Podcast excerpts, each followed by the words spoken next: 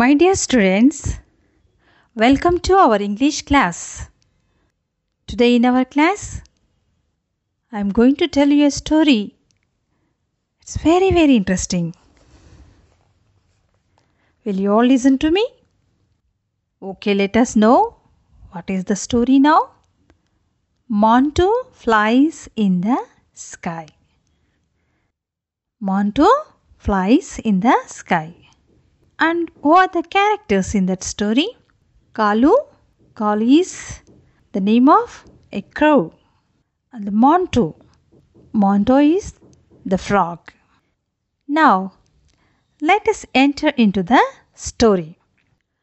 Once upon a time, Kalu, the friendly crow, had hatched a few chicks in her nest, but she often had to leave them to fetch food for them. She was worried about their safety in her absence. After her bitter experience with the ungrateful fox, Shakuni, some times back, she did not trust anyone. However, one day she found the right person on the river bank. It was Montu, a fat frog. Montu agreed to take care of her chicks in her absence. After the chicks matured, Kalu expressed her gratitude to Montu. It was only then that Montu revealed his desire to her.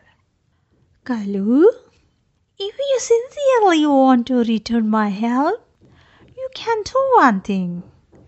Long since, I have a burning desire to fly in the sky like you. Will you carry me and fly now? What?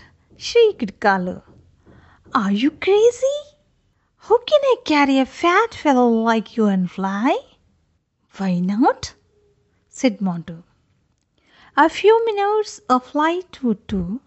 Come on, carry me now and fly. Montu, aren't you too ambitious? You're able to live on land and water. Aren't you satisfied with that? said Kalu. Ah, sobbed Montu. You don't want to oblige me. You're so ungrateful. All right, don't cry. I will do it, said Kalu. Kalu then grabbed Montu's front legs with her toes and leaped into the air. Montu was thrilled. It was a wonderful experience for him. Suddenly, an eagle hovering in the sky above caught sight of them and at once swooped on them. Kalu panicked and seeing the eagle. Oh God, we are lost. Let's flee for our life. But it was not easy for her to fly. The huge weight of Montu dangling from her toes. In the meantime, the eagle had already come too close.